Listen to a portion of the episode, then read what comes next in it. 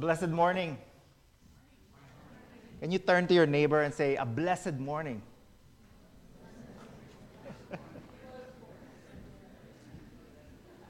uh, we, I find that a better, a better alternative to just saying good morning, right? Because the, the, the day is not just good, it's, it's a favor from God to us. We woke up today, and God didn't need to give us life today, but He did, right? And it's a favor, it's grace, it's something we do not deserve. And the God that we are serving is like that. He just showers our lives with things, good things. We don't deserve it. And sometimes, you know, like one of the things that the enemy does to us is to deceive us into thinking, oh, you made it happen. You deserve you worked for it, right? You, you deserve it. But the, the fact of the matter is, none of the things that God has bestowed upon us is something that we deserve. It's purely an act of grace. And the things that He gives us, the, the very thing, the, the greatest thing that He has given us, is something that we can never deserve. We can never repay Him enough. That would suffice to what He has given us. And that's a reason to be thankful every day, right? Every moment. And so when we greet people, that's a good Shema. I don't know if you guys remember one of uh, one day in the past, we talked about the Shema. It's, it's being intentional about letting people around you, every, pers- every person that you, you are acquainted with, strangers even, letting them know that you're not just loved by God, but you love God as well. Right? And, and it can be by, you know, uh, changing the way we greet people, changing the way we act around people. Um, Several weeks ago, I, I bought something from Marketplace. I'm always on the lookout for you know good deals in Marketplace. So I bought this this this thing, and uh, I met this guy for the first time. His name is uh, Sean, and um, Sean immediately got sick because of something. And then I said, Sean, I don't know where you are. I don't know, you know what you believe, what your religion is, but I'm, I'm a Christian. And I, I feel like God wants me to pray for you right now. Is it okay if I pray for you? And so he said yes, and then I prayed for him. And I was actually praying for God to like do a miracle for him. I was praying that God would like just miraculously heal his condition. I was like he didn't. God didn't like miraculously heal him. But I said, Lord, if, if you would, it would be great, right? Like like this guy would really sense your presence, and I, I'm ready to disciple this guy, but he didn't.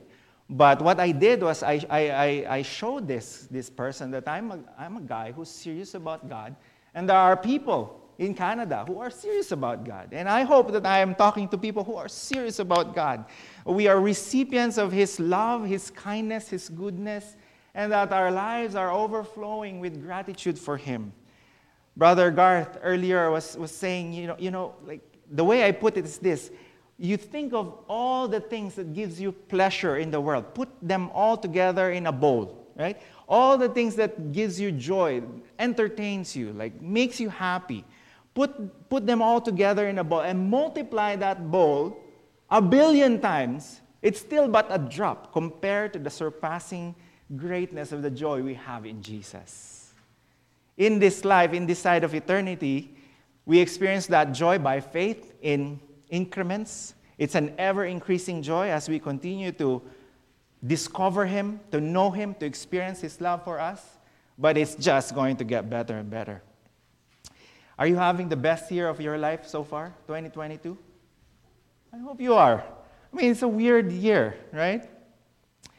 Uh, I hope it's not, uh, some people say, I hope it's not 2022. Because 2020, as you guys know, it's the beginning of all this, you know, crazy things that's happening in the world today, and it's persisting apparently until today. But guys, can I begin by just encouraging you this year?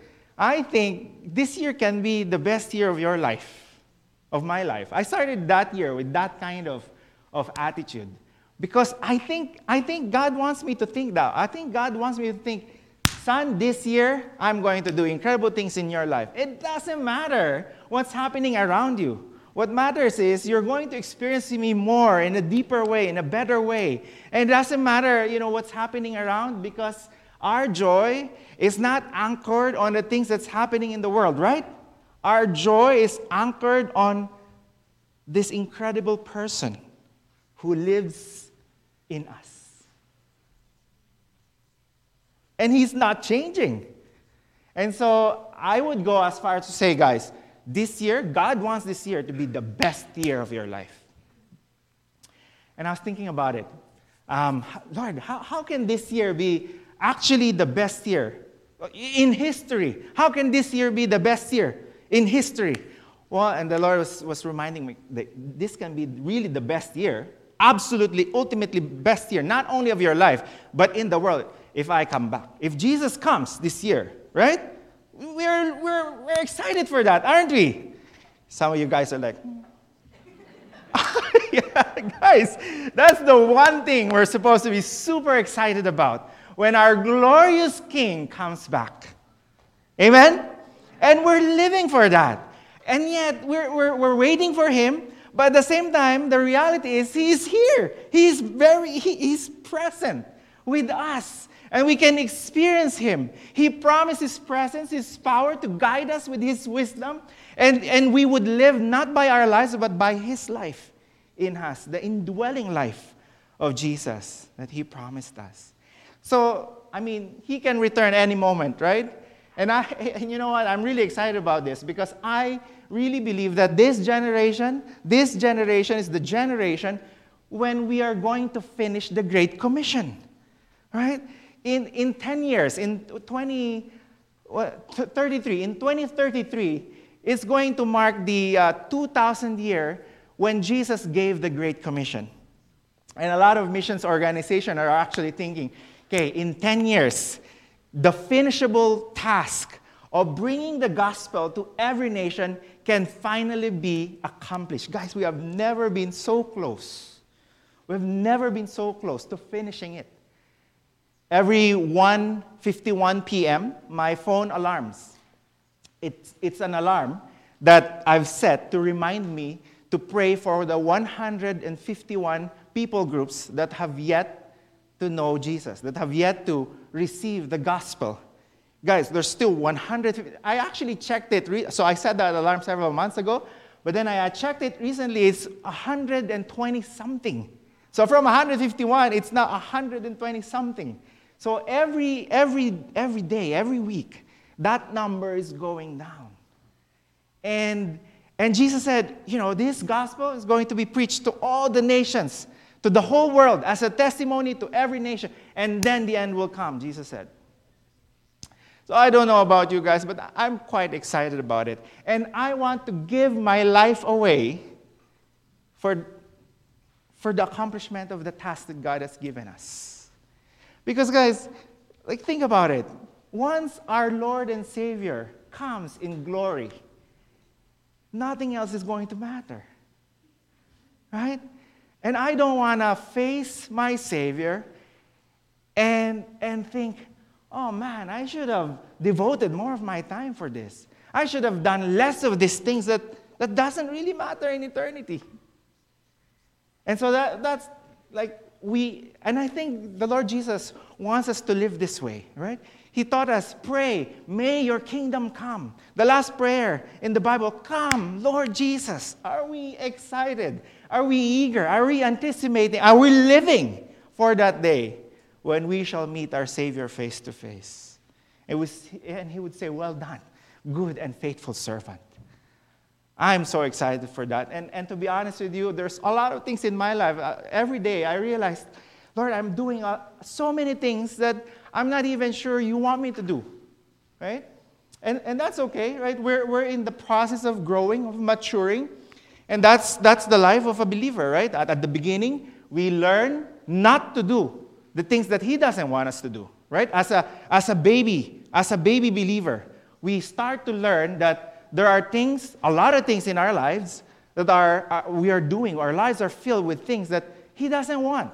And so we learn to do less of the things that God doesn't want us to do. But then we mature more, and then we realize, oh, not only do I not, am I not supposed to do some of these things, but I'm, I'm supposed to start doing some of these things that God wants me to do.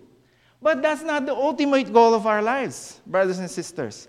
The ultimate goal in that, that step, in that process of maturity, is not only are we doing some of the things that God wants us to do, where we want to be is that we're doing exactly and only the things that God wants us to do.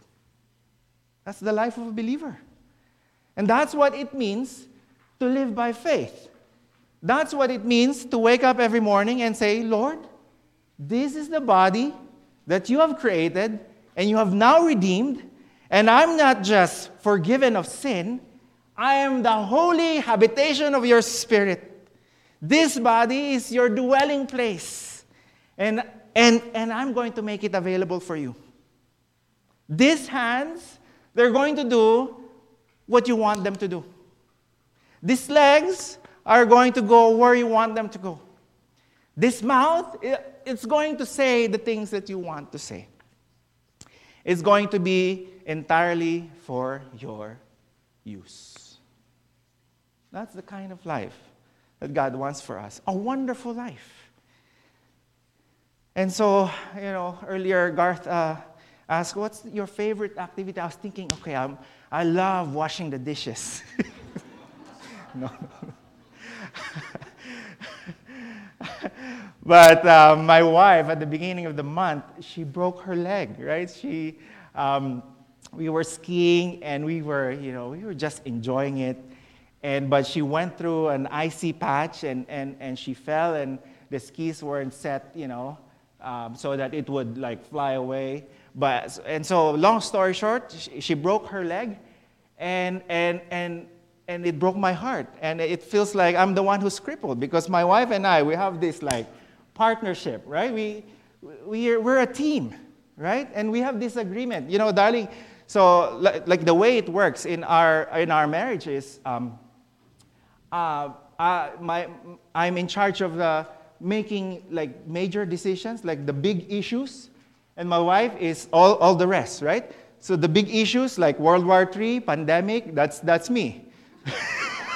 and then everything else is there. And so you can imagine right now, it's a difficult time for us because um, um, she's, uh, she, she cannot like walk, she cannot go downstairs, and, and, and, and some of the responsibilities that's hers are now mine. And so like the other week, I, I was like praying, Lord, like it seems like I've food, my wife had food poisoning, and I was like, I'm responsible for it. But then that she's, she's, she's fine. She's alive. My, my, our, our, our, daughter, too, she's, she's fine. She's doing well by God's grace. But um, so I, I, ha, I, I have to do the dishes more often uh, these days. And you know, my technique is to just like let them, let the sink fill, you know. And then if I have nothing else to use, then I'm going to wash them. that's, that's, that's a very bad strategy. But like if you're like me, I don't like doing it right? I don't like doing it, but but I find myself having to wash it. So because otherwise we're going to use paper plates, you know, uh, in, in, our house. But then I was thinking, you know, I, I realized something. Well, I, that's the same with us. God redeemed us not just so we would be clean and forgiven. He has given His life to cleanse us not just for the sake of being cleansed from our sins, but He did that so that once again He can use us for the very purpose that He has created us for. I'm like, oh, I love washing the dishes now. Like, this is a reminder. This is a reminder of me that, you know, I, the, the good news of the gospel is not just Christ died for us, it is a glorious truth, but it's half of the gospel. Right? The gospel is Christ died for us so that once again we will be reconciled back to God. We would be in deep, growing, ever increasing union with Him, and that He would inhabit this body and use it for the purpose that He has created me for. What a glorious thing that a frail earthen vessel God can use. Right? There's nothing in us Eh, like the things that God does for us and the things that He intends to do through you are things that you are not able to do by yourself. And we should be constantly remind, reminded of that. Our nothingness. We, apart from God, without God, what, what do you have? What do you have without God? You have absolutely nothing. What can you do without Him? Jesus said, apart from me, you can do a little bit. No, no, not, not even a little bit. Apart from me, Jesus said, you can do nothing. Nothing significant, nothing of value, nothing that pleases God, nothing that would last in eternity, nothing without Him. So you, you are nothing, you have nothing, and you can do nothing apart from Him. But the glorious truth is that He is with us, He's among us. He goes be- before us to lead us. He goes behind us to support us, beside us to comfort us. But He's also within us in a, in, a, in a personal way, in a personal sense, but also in a corporate sense. That's why, guys, it's a glorious thing to gather together as a family of God, right? We sense and feel and experience God's presence in a different dimension, in a special way, in a satisfying way, as we continue to learn to rest in Him. Thou hast made us for thyself, Augustine prayed. You have made us, Lord, for yourself, and our hearts are restless until they learn to rest in you. And so that is the Christian life. The Christian life is simply learning how to live by His abiding presence. What is a church? The church is a community of people who are committed to, to learn together to live and walk by His abiding presence, His indwelling presence in us. And it's a glorious thing, isn't it? And you know, I was pre- preparing for this uh, uh, message this, this morning, and the Lord just led me to a prayer. And, and this is, if there's one prayer that, that I'm praying for you, for all of us, it's going to be this prayer. And, uh, you know, I had the privilege of, of meeting with Pastor Dennis on a regular basis this past few months. And we, we pray together, we pray for you guys. And guys, can I just encourage you? You have a pastor who loves you deeply and dearly. You have. And we struggle. We talk about, Lord, you know, what's the next season of, of, of Sunrise as a church family together? And he's excited about it. And we pray about it. We talk about it. And we are reminded by God. If you have your Bibles with you, and I hope you have your Bibles with you, turn to Ephesians chapter 3. And in this chapter, is nestled this, this short prayer. And, and if you know Paul, Paul is the, the, the author of this letter. He wrote to the Ephesian church. Although I think this letter was supposed to be circulated, but every time he writes, the central core of his message is the mystery that is now revealed. That is the gospel, right? What I was just explaining a while ago. That God, deep in, rich in mercy and grace, having created us and we falling into sin, living in darkness, He saves us by, by providing a propitiation, by providing His Son to die on our behalf and pay the penalty of our sins. But again, He doesn't stop there. He continues to explain this mystery. What is the mystery?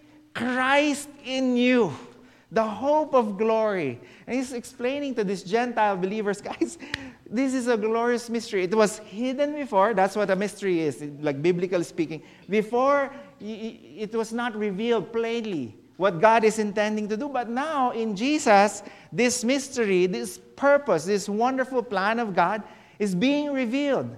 And that it's not only this select group of people who's going to be saved, who's going to be indwelt by God through His Spirit, but everyone, everyone.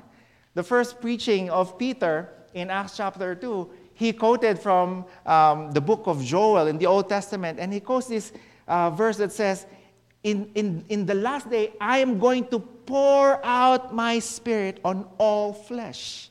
Right? It wasn't like that before. It wasn't like that in the Old Testament. God would like temporarily fill some people to do some of his, you know, purpose, and then he would depart. And then he would, you know, infill some person, he, he would become a mighty judge or prophet or warrior or king, and then it's, he's going to be gone. But then what's happened now is that God's plan was actually to do that to whoever, abundantly, in a flowing way. And so he's explaining to these guys in Ephesians that plan of God, right? Christ in you. Can you turn to your neighbor right now and you, you tell that your neighbor, Christ in you? That's what, guys, that's one of the most glorious truths in the world. That the eternal God, uncreated, all powerful being, actually intended you, created you that, so that you would become His dwelling place, that you would become His temple, His headquarters, that Christ would really dwell in you and make you His home. And in Him, he said in, uh, in chapter 2, he said, In Him you you also are being built together into a dwelling place for God by the Spirit. So that's, that's the theme of what he's talking about here. And, uh, and he explains to them how that happens is, of course, through Jesus Christ. But then in verse 14, he shares to them his prayer for them. And I want you to turn your attention to this prayer. Where in Ephesians chapter 3, verse 14. And we'll read, I'll read all the way to verse 19 and then conclude with verse 20 later. For this reason, Paul says, I bow my knees before the Father, from whom every family in heaven and on earth is named. And listen to this that according to the riches of his glory, he may grant you to be strengthened with power through His Spirit in your inner being, so that Christ may dwell in your hearts through faith. That you, being rooted and grounded in love, may have strength to comprehend with all the saints what is the breadth and length and height and depth, and to know the love of Christ that surpasses knowledge, that you may be filled with all the fullness of God. Amazing words, Lord, that we're going to attempt to meditate upon together as your children. And there's no way we can understand this, Lord, just with our own mental faculties. And so we pray that your Spirit would work freely in our midst today. That you would be the one to open our hearts, open our minds, and ready our hands to respond to you in obedience. May we be amazed by you, by your purpose, by your will, but by what you have in store for us, Lord. May we be excited. We pray this in Jesus' name. Amen. So Paul is saying, I'm, I'm, I'm, I'm bowing my knees, right? I'm, I'm, I'm praying that God would do this. And what is his prayer? It can be quite confusing because he, he, he tells a bunch of things, right? But the first thing he says is, I'm praying that God would strengthen your inner being through the Spirit. For what purpose? So that Christ may dwell in your hearts through faith. And I'm reading this, reflecting on this, and I go, isn't this, isn't this like backwards a little bit? Because Paul is talking to and writing to the church in Ephesus, right? The saints in Ephesus, believers, Christians, people who have already decided to follow Jesus. And yet his prayer is this Lord, Lord, he's like, God, I pray that my brothers in Ephesus, that you would just strengthen their inner being by your Spirit so that Jesus Christ may dwell in their hearts. Brother, isn't it that when we get converted, when we put our faith in Him, isn't it the time when Jesus already dwells in our hearts? And, it, and it is true. I would say it's true. I don't, I'm, I'm not going to pretend that I understand this prayer completely. But what we are seeing here is that Paul is praying for these believers, for, their, for God to strengthen their inner being through the Spirit so that Christ may dwell in their hearts. And so I think in one sense, He is already with us, He is already in us, but there's also another sense that it's like a it's like a process. It's like a process, isn't it? Because he has redeemed this body, but the question is are, are, are, is, this, is this body, this mind, this soul, this person, is this hospitable to Jesus? Are we really allowing him to be in control of our lives? And I guess that's, that's part of what it means, right? to allow Jesus to dwell in our hearts, to, to see that His will is done through our hands, through our legs, through our bodies, to live by faith, is what I think He means. And then He says, this is more interesting.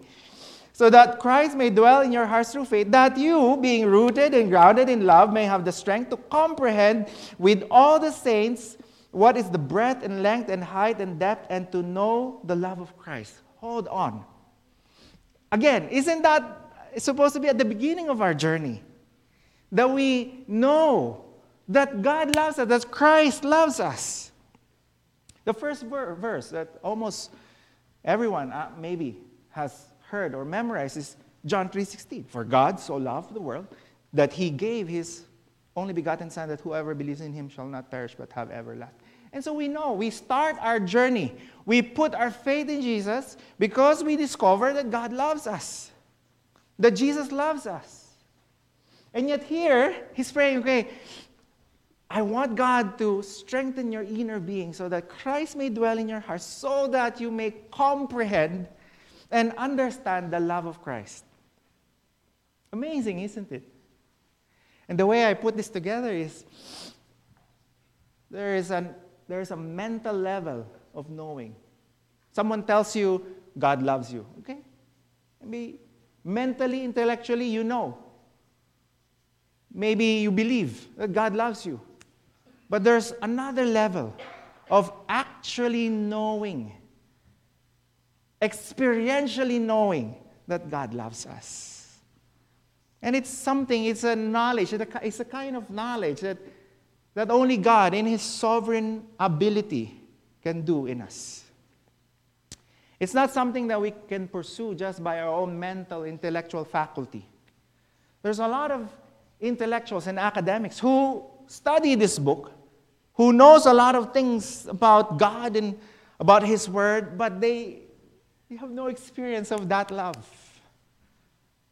No experience at all. Jesus was talking to people, a lot of people like this the Pharisees, the Sadducees, the teachers of the law, well versed people who had a mental knowledge of God's love, but not a real experience of God's love. You see, in the Bible, the word know is a, is a very interesting word. Um, like there are, it's, it's a spectrum of meaning to know something. There's a verse that says, and Adam knew Eve and they gave birth. so knowing is talking about it can be talking about just simply knowing, but it can be talking about deep intimacy. Right? To be intimately acquainted, not just with the truth, but the reality that God loves us. Brothers and sisters, if you're like me, like a, a huge part of my journey in the Christian life I had no experience of this, this love. I mean, maybe a little bit, nothing significant. And like, I, I, I listen to sermons, I listen to people, and they explain to me, and, and I believed, I, I guess, by faith. But then they experience, to actually experience the, the, the presence of God, the, the love of, of God that, that He wants us to experience every day of our lives. It's not something that would happen if we sit simply in the classroom and listen. I think it happens the more we, the more we walk by faith in Him, the more we walk in obedience to Him, Jesus said, Those who love me are those who obey my commandments. And then he said this. This is John 14. He said, And I will love that person, and my Father would love that person, and I would show myself to him. What an interesting verse, isn't it? I'll, I'll repeat it. He said, Those who have my commandments and keeps them, those are the people who love me. And those who love me will be loved by my Father. It's interesting, right? Because we know the, the, that God loves the world. And yet, in this verse, he's talking about okay, those who obey me, those who love me, and, and show that love through obeying me, are those that's going to be loved by my Father, and I too would love them, and I would reveal myself to them.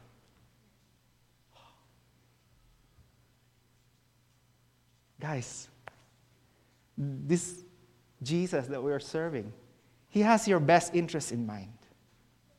Right?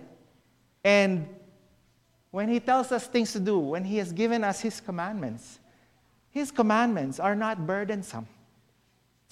And he wants us to respond to him by faith, to have his word in us, to live by them, and to obey them. You are truly my disciples, Jesus said, if you remain faithful to my teaching, if you abide in my word. That's how we show that our faith is really genuine. We are not saved by the things that we do for Him. No, when we truly have been saved by Him and He has given us that gift of repentance, of faith, He would also enable us to desire to walk in Him. Paul says, As you have received Him as Lord, so walk in Him. Walk in Him.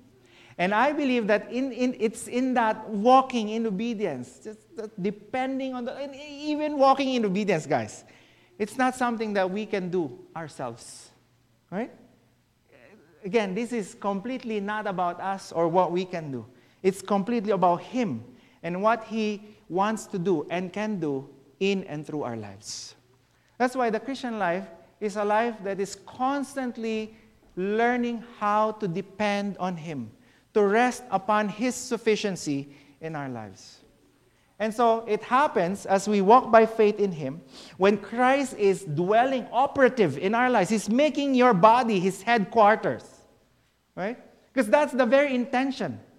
When God has created us in His own image, He has given us the capacity to be His dwelling place, the temple of His Spirit, so that through us, God is going to enact His will in this world that He has created. What a glorious purpose! We have, as a human race, decided to rebel against that. And so we have forfeited that life, and yet Christ came, redeemed us, and He wants us to learn once again to live for Him. And the only way that's going to happen is if we allow Him and we, we learn constantly to allow Him to live in us. Is this making sense? It's a glorious thing. Listen to this. As we comprehend the depth, the length, the width of His love, look at the final prayer. So that you may be filled with all the fullness of God. That's, that's, that's the heart of the prayer of Paul. He said, oh, Guys, can you just imagine? What does it look? Can you imagine yourself filled with the fullness of God? I can't. I can't imagine it. I, I, am striving to experience this in my life. But apparently, that's at the very heart of God. He wants you to be filled with all His fullness to experience life the way He intended you to experience life. And then, that's the only way that the vision of Jesus for our life is going to happen. He said, Whoever believes in me, they're not just going to do the works that I'm doing, they're even going to do greater works than this. It happens not because of your abilities, not because of your competence, not because you're mature, you have all these resources, you have nothing apart from Him. But now we have Him as our lot, our portion, our, our everything, our possession, our treasure. But we have to learn to desire, to live in it. And to, by faith, accept this is, this is what's going to, have, to give meaning to my life. So, Garth, you mentioned about snorkeling. I love snorkeling too. I used to snorkel a lot until I learned how to dive, and I, I realized, whoa, it's so much better, you know? You're actually underwater, and you inhale a little, and you're, you're like going up. You exhale, you're going down, and it's like it's the closest thing you, you can have to being in outer space, right? And I'm like, oh, snorkelers, these sissy guys, you know? Cheap guys, you don't want to pay for the training and everything. But it's already glorious, right? So, and so I, be, I became a, this is a bad place to be in, right? If you love snorkeling. I mean, what do you do in the lake, you know? Wow, mud. There's a lot of mud, right? But, so I became a dive instructor, and, and, and I was so fortunate to, to have this job in, in this island in the Philippines. I don't know if you know in Amanpulo. Man, like this, this place is where like these guys, Bill Gates and, and them, you know, they, they go, you know, and, and park their yachts and, and it's just teeming with life and color and, and, and man, it's such a, I couldn't, I could not complain. I couldn't possibly complain with, with that life when, when the Lord allowed me to be a dive instructor in that place. And I was like having fun, you know, every day, oh, I'm going to dive again. And, but I remember during one of my breaks, I, I go back to Manila. And if you've been to the Philippines, you know, sometimes we have crazy storms and we don't have a good sewage systems, especially in the, in the capital region. And so it floods, right? And when it floods, it, it's like really flooding. And so one of the, the rainy seasons, I was back in Manila and I was driving along. There was a lot of traffic.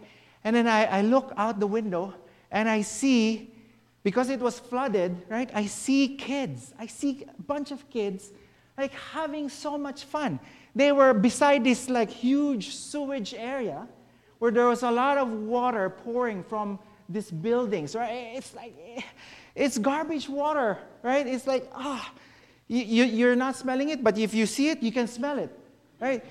So I'm I'm looking at this and I go, man, the, the kids in Palawan, where I was working, the kids, the, the, like the poorest of the poor in Palawan, would never do that. Why? Because these kids, however poor they are, they know what it's like to spend a day in the beach, you know, pristine white sand with Nemo swimming with you, you know, sun caressed, sand, beautiful, rocks, trees. They could not imagine themselves like having fun in sewage water. But what, how come these kids in Manila are having the time of their lives? Or the opposite. They have no idea what it's like. And see, I'm, uh, I'm watching this, I'm thinking, Lord, this is probably what I'm like. I'm trying to get satisfied with all these things that the world has taught me to be satisfied with. And yet there is this something more glorious that you want for me. But I don't have the faith to, to believe that you have my best interest in mind. We are like this. And I remember in that area, in that season of my life, I was sitting on a couch and I, and I go, Lord, I'm just going to be honest with you, right? Because I cannot hide anything. So I'm just going to say it. Lord, I don't want you. I don't want you the way I feel like I should. I don't have this desire for you. That this, these people that I'm listening to, they're telling me how, you know, you're supposed to be the treasure of their lives, the treasure of my life. It, it doesn't feel that way. I don't want you the way I want you. Can you please make me want you? Did the Lord honor that prayer? I hope it's obvious that He did. He did honor that prayer. And it's been a journey for me um, of discovering and rediscovering this incomprehensible riches, the glorious riches of walking with Jesus, of allowing Him to live His life in me of being filled with His fullness. It's not every day that it's like that. I wake up one day and I'm, I'm grumpy with my child, and I say, Lord, this is Jeremiah. I want Jeremiah out. You in. It's a daily thing for us, guys. He's dwelling in us, and yet we have to say, the flesh, Jeremiah, he has to be crucified with Jesus already. But you know what it's like to be crucified, right? It's, still alive. You're still alive. But you're crucified. That's, that's the picture of us. Jesus died for us, not so that we would not experience death. No, Jesus died for us so that we can die with Him. But if we choose to die with Him, He lives in us, for us, through us, and we in Him. What a glorious truth. Guys, I don't want to say anything else. That's it. That's it. My prayer. And I hope that we would learn to pray this prayer Lord, strengthen my inner being. Because it's like your, your life is like, imagine a, a nuclear thing, right? It, it has to be encapsulated, encased with something strong. That's what it's like for us. We're earthen vessels. And if God is not going to strengthen us, and enable us, we're not going to be effectively the dwelling place of Jesus, His Spirit. We need Him. He's the one who's going to do it. We need to ask. We, we, can, we need to stop being so impressed with ourselves. Oh, I'm a mature Christian already. I'm like 30 years already in the faith. I've listened to countless sermons already. There's nothing. You are completely unable. Nothing changes your flesh. Your flesh, there's only one place for it the grave. Let it die, guys. And live in the Spirit. And you know what? The more we experience this living by the Spirit of God, the more we're going to have this sensitivity to rotting flesh. Oh, Lord, this, this attitude, it's not so you. Oh, you're, you're driving one day and you're you have rage in you. Lord, this is not you. This is not you. This is me. Right? But sometimes we, if we're honest with ourselves, we don't want it to go, right? We want to feed the flesh. We want to satisfy the flesh with the things that we want. But there's that reality, guys, that we need to and, and this is Paul's reminder, right? You have been raised with Christ already. Now seek the things that are above. Set your hearts on things that are above, not on earthly things. Set your minds on things above where Christ is seated at the right hand of God. And when your life, when, when Christ, who is your life, appears, then you also would appear with him in glory. Put to death, put to death, therefore, the things of the flesh, the things of the world. All these things that we know already. Guys, just be ruthless. Be ruthless about it. The things that you know is not of God, just like don't baby it. We have to be ruthless about it. The things that you're doing, you know you're not supposed to be doing, stop doing it. Stop doing it, right? And the things that God wants you to do, start doing them until we find ourselves doing only the things that God wants us to do. You know, as a minister of God, this can also be quite challenging, you know, because there are a lot of good things that we can be doing. But I don't think the Lord wants us to, to have our lives littered with so many good things.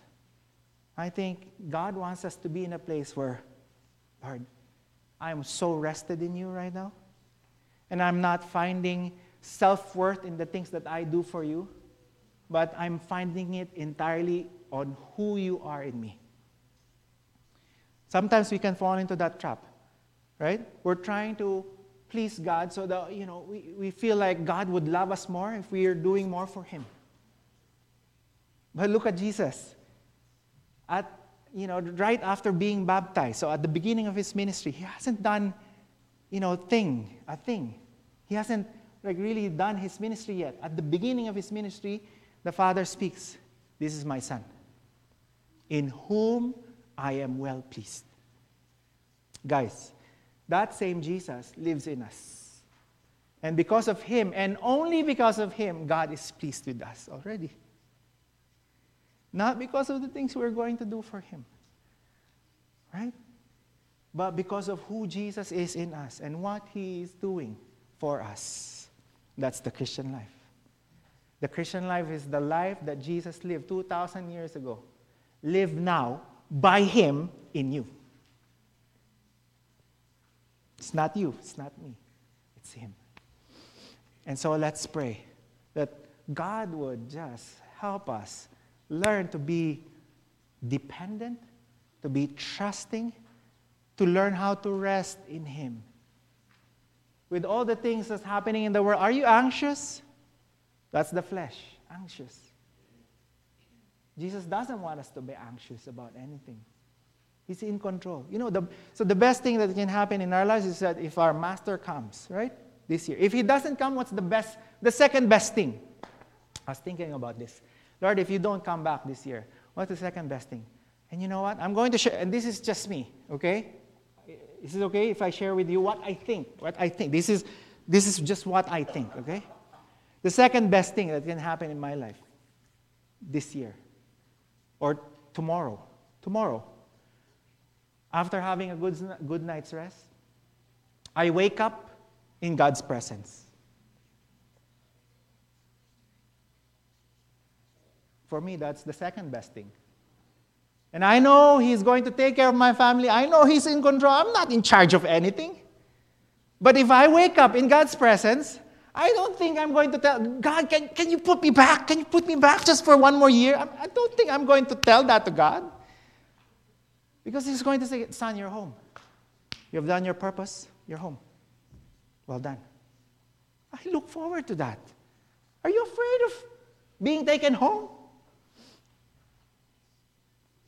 In reality, we are sometimes, right? But we, guys, we, we have to really believe that this side of eternity is not our home, right? This is, God has a purpose for this. He's still redeeming the world and He's using us for this, and He has a purpose for our lives. But this is not, this is not it. This is not it, right? So that's the second. And I don't know if you're going to agree with me or not, but like for me, that's the second best thing. It might not feel that way sometimes, right? Like, like last night, I, I got down and I couldn't breathe. I couldn't breathe. I'm like, ah, that, that, that, it was so painful. I think I have a broken rib or something. Maybe after this gathering, I'm going to go to the emergency. But I couldn't breathe, right? Last night. I said, like, Lord, is this it? Is this it? and, my, and there was my wife with a broken leg. she was like, maybe not, maybe not yet, maybe not yet. but the Lord was reminding me, son, I got everything in control, okay? You don't have to worry. Just, just like, the greatest thing is that I'm with you, you're with me, that's it. And if I choose to take you home, then are you going to complain about it? If I choose to take your wife home with me, are you going to go against what I want? I said, Okay, Lord, take her.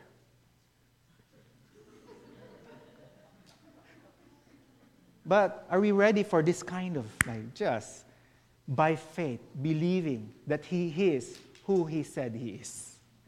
And he would do what he said he would do. That's the second best thing. If that doesn't happen, the third best thing is for God's purpose in our lives for this generation to be accomplished. There's a verse in Acts, and David fulfilled the purpose of God for his generation, then he died. That's it. Sometimes we have this artificially constructed goals in our lives. Oh, I need to have this first. You know, I need to have this kind of a retirement. I need to have five houses. What are you going to do with five houses? I need to have this and that, you know? I mean, maybe if God puts that in your heart for a purpose, then go, go, by all means. But if you're honest with it, a lot of the things that we're pursuing, not from Him. It's just you. You want it. And so you're not ready to face Him. Guys, let's be ready for that glorious time when we shall meet our Redeemer and Lord face to face. And we want to hear from him. Bien, siervo, bueno y fiel. Well done, good and faithful servant. Because at the end, that's all that's going to matter. Father, thank you for your grace in our lives. It is you, entirely you. And I know, Lord, that you are speaking to us right now, at this very moment. Maybe in different ways. But I pray, Lord, that you would continue to open our hearts to hear you, to listen to you, that we would be ready to respond to you by faith in obedience. Because you have enabled us to live this way now, Lord. And in you we can do all things because you're the one who strengthens us. Help us, Lord, to be resting in you all the time, to depend on you, to lean on you, to be conscious of your presence every moment of our lives, Lord. To develop this habit of being in unceasing prayer and be satisfied by your presence in our lives. Lord, I pray that you would strengthen our inner being through your Spirit so that Christ may dwell in our hearts through faith. That we would be deeply rooted in your love for us and comprehend that which is uncomprehensible. That we may be filled with all your fullness. We pray this in the name of Jesus, our Savior and Lord. Amen.